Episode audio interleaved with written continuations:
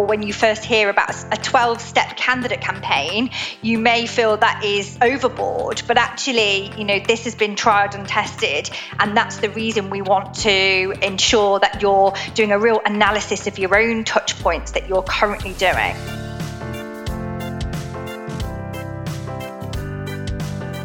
Welcome to the Resilient Recruiter Podcast. This is your host, Mark Whitby, and my co host today is Leanne Jones Hunt. This is the third episode in our series of deadly mistakes recruiters make. And today we're going to talk about mistake number three, which is relying on LinkedIn as your only source or your primary source of candidates. So, last couple of times we've done this, the focus has been on client development, and we want to shift gears today to look at the candidate piece. Uh, as part of our Inner Circle program, we have a framework called the six pillars of a successful seven figure recruitment business. And those six pillars represent the different dimensions of your business and they all they underpin all of the strategies we teach.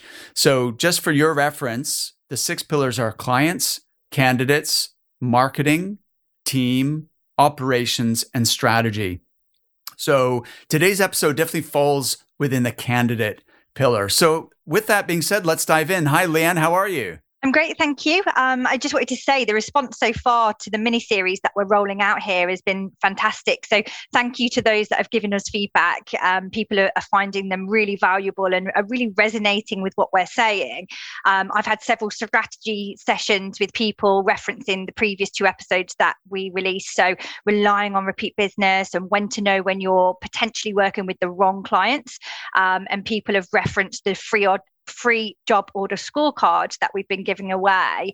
Um, so, just a reminder if you do want to have access to the free job order scorecard, then go to www.recruitmentcoach.com forward slash scorecard um, and maybe listen to last week's episode if you haven't done that. Like, make sure you check that out because it will give some context to uh, what the job order scorecard involves. Okay, awesome. Great. So, clients versus candidates, which do you need more of? I actually did a poll on that very topic last week, or it might have been the week before. And it was really interesting because um, what LinkedIn told us, and and we had a lot of responses to that particular poll. Uh, by the way, we do regular polls as part of our LinkedIn content, and it's just really interesting to learn about your network, your audience, what they're thinking. So we asked clients or candidates, which do you need more of right now? And the results were 21% said clients, 57% said candidates, and 23% said both. So, what that's telling us is that 80% of recruiters are still very much focused on finding and recruiting placeable candidates. It's like their number one challenge. So, with that in mind, i have a question for you, our listener which is as follows What is your number one source of candidates? So, being that finding great candidates that you can place is for 80% of recruiters is their number one challenge, their number one priority. You know, it makes sense to really think about how you go about sourcing and engaging with those candidates. So, what is your number one source? Is it, I'm going to give you four options here. So, I want you to really think about this. Is it LinkedIn? Number one. Number two, is it your own database? Number three, is it advertising? So that would include LinkedIn ad spots or job boards. And number four, is it networking? Okay. So these are the four main ways that recruiters find candidates. So is it LinkedIn? Is it your own database? Is it advertising? Or is it networking? So think about your answer right now, just like your gut feel without overanalyzing, what do you believe is the number one source of all your placements? And by the way, this is really important to track. If you aren't already tracking the source of all your placements, like w- if you trace it back to the original source of candidates, where did that candidate originate from is really useful data uh, so that you can abandon or minimize the things that aren't that effective and you can invest more time and, and money on the things that are effective. In any case, we know for a fact because we've asked this same question to I've asked that question on LinkedIn in a poll before. We've also surveyed our own clients and we know that LinkedIn is the number one source of candidates for the majority of recruiters out there. Okay. And our we're here to tell you that is uh, that is a mistake. That is a problem. Leanne, do you want to elaborate on the downsides of being over reliant on LinkedIn as a source of candidates? Yeah, definitely. The downside the downside of the over reliance on LinkedIn is one that your clients and competitors are searching on LinkedIn too, which seems pretty obvious, but it's something to really be aware of. Uh, number two is that candidates are inundated with approaches on LinkedIn. You need to cut through that noise somehow. Um, you know what it's like yourself when you're receiving multiple messages on, on LinkedIn. So, what's going to make you actually stand out? And three, not every candidate is actually active on LinkedIn. So if LinkedIn is your primary source, um, then you also may not be utilizing it to its full potential as well. Yeah, totally, Leanne. So, like, this is a sort of sub uh, mistake, if you like. So, we believe it's a mistake. If LinkedIn is your primary or your only source of candidates, then that is an issue for the reasons Leanne has just described. But the secondary issue there is that even within LinkedIn, recruiters are being quite one dimensional in terms of how they approach those candidates. And so we know that many recruiters are reliant on InMails, their primary way of reaching out to potential candidates, of contacting those, you know, once they've done their search and they've put together a list of candidates they want to approach, they're sending InMails as their main way of outreach. And that in itself is also a mistake because, you know, InMails typically have quite a low success rate. Um, we uh, we keep talking about LinkedIn polls today. Uh, I did a LinkedIn poll on how effective are InMails for recruiting, and the majority of people get less than 15% response. And as you may have learned, if your response falls below a certain threshold, then your account will be restricted because LinkedIn would regard like the response you're getting as being on level with spam. So like if your response is too low, it will restrict you know your ability to reach out to candidates on LinkedIn. So we know that below 15%, that was 34% of recruiters are getting that low a response. And then another 28% were getting between 15 and 25%. So that's like 60% of all recruiters right there are getting less than 25%. And only 20%, so like one in five recruiters were getting anything over 35% response rate. So that's just very low, like suboptimal response to be you know using that as your primary channel on LinkedIn. Um, Leanne? Yeah. So we're not saying don't use LinkedIn. Absolutely not. We, we just want you to go much further than perhaps what you're doing right now in terms of your candidate outreach and activities. So instead, we want you to have a sophisticated, multi channel, multi touch point candidate strategy in place where you're leveraging um, different technologies and different ways to generate candidates other than just um, perhaps the standard default route of um, sending somebody an email or, or just simply reaching out on LinkedIn. And our, we actually have a, a candidate conveyor belt course on our learning management system as part of our program, which is incredibly popular uh, with our members as well well as team members of uh, of our members as well. And that really does hone in on the alternative ways to find candidates rather than just being at the mercy of LinkedIn. Um, and a lot of this is also not giving up after the first outreach as well. One of our clients has been on the podcast before. His name is Alan Cutter. And so definitely check out my interview with Alan because what he describes is a 12 step candidate outreach process and that's exactly what we're talking about here is that it's multiple steps you're not just sending one message or a couple of messages and then giving up but it's that perseverance of you know making sure that candidate absolutely knows that you're trying to reach him or her and uh, there's no way that they're going to your message is going to fall through the uh, fall through the cracks. I know when you're listening to this and thinking 12 steps, you know, holy cow, that seems like over the top. And and you might be thinking, but isn't that going to bug people? Isn't that going to become annoying? Or like, could I uh, overstep the the bounds from you know being persistent and then just being becoming a pest.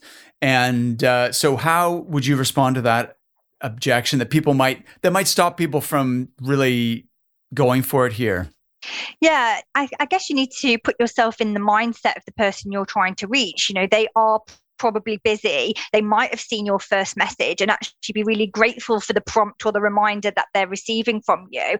And even just um, myself, when I did my own candidate outreach, um, it seemed to be the fifth, sixth, or seventh touch point where I would get some sort of response. And that's the case with our members as well. We see this time and time again. So, you know, at first glance, um, or when you first hear about a 12 step uh, touch uh, a 12 step candidate campaign, you may feel that is um, overboard. But actually, you know, this has been tried and tested. And that's the reason we want to ensure that you're doing a real analysis of your own touch points that you're currently doing. Exactly, Leanne. Like we, we have the data to show that this works. Our members are very transparent in sharing their campaigns and their open rates, their response rates, the percentage of people who they reach out to who book appointments.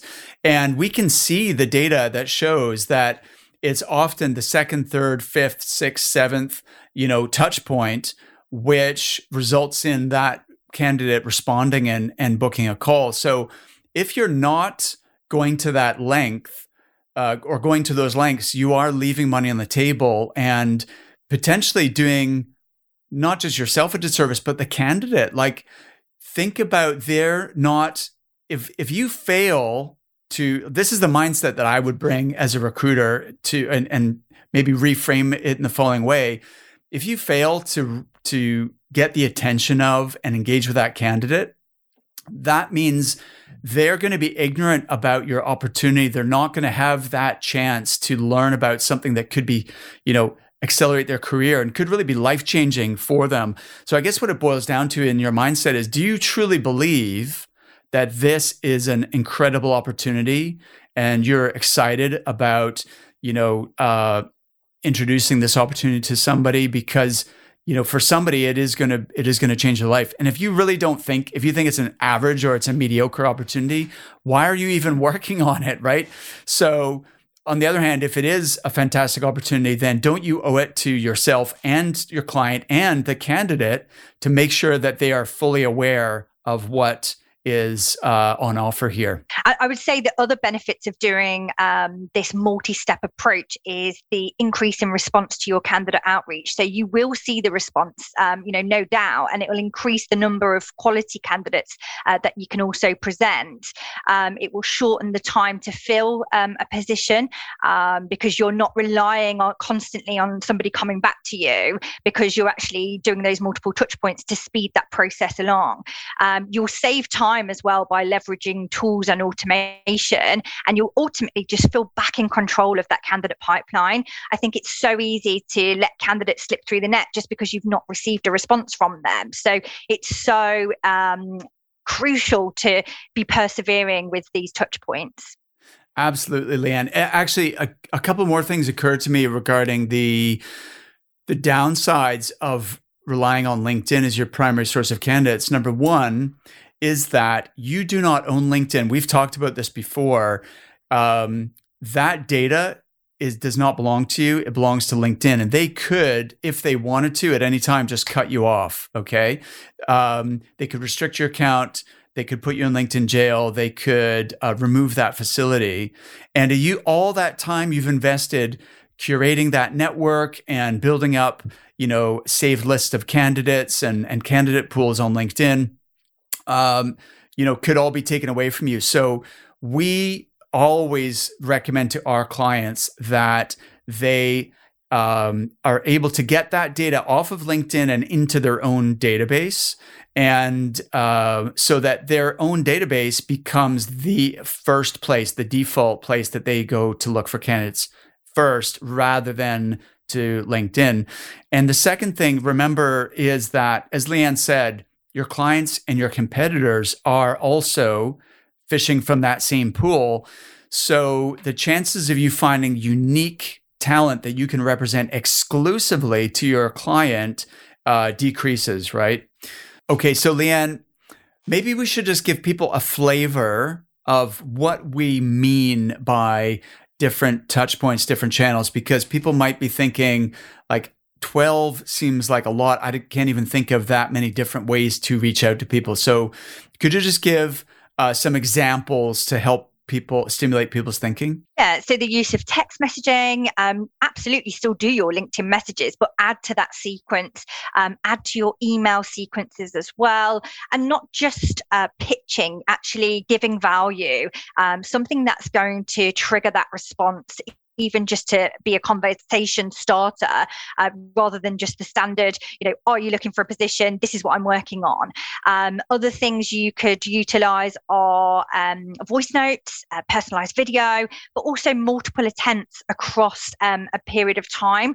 You um, want to make sure that you're really mixing this up because you never know what someone will respond to in terms of perhaps seeing their LinkedIn profile because you're sharing their LinkedIn profile on a Loom video, for example. And uh, and don't forget the phone as well. Like it's it's funny because um, I, th- I what we're seeing is we've got the old guard, the sort of experienced tenured recruiters, and they often favor the telephone as their primary source of outreach.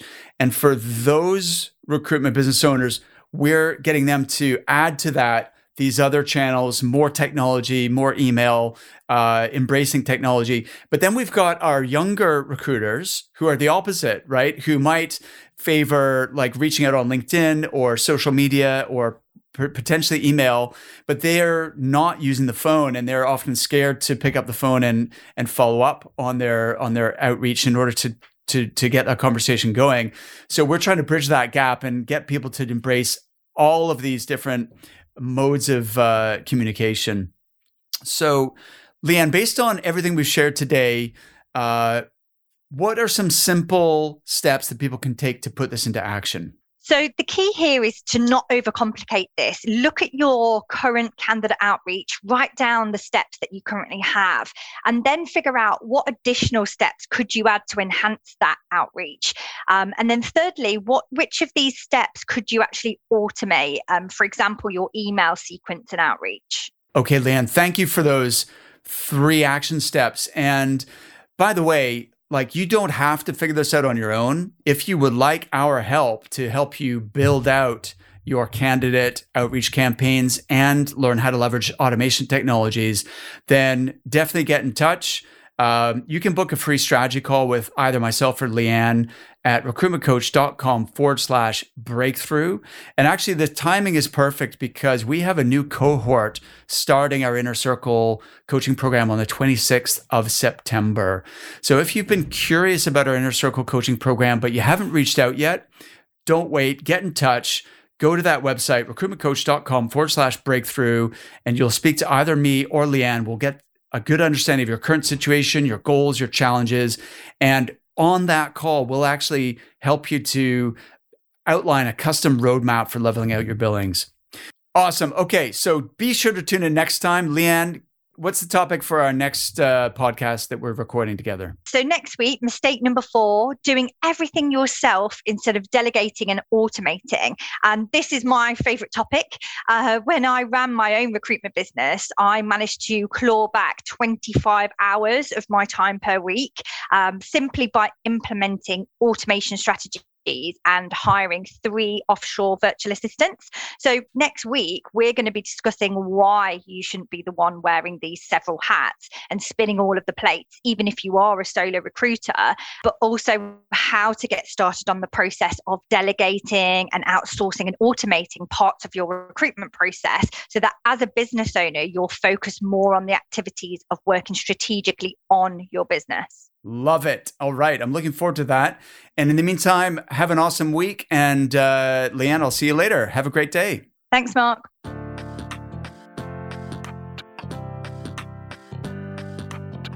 Thank you so much for listening to The Resilient Recruiter. If you've enjoyed the show, the best way you can show your support is to click that subscribe button. Thanks again, and I'll see you next time.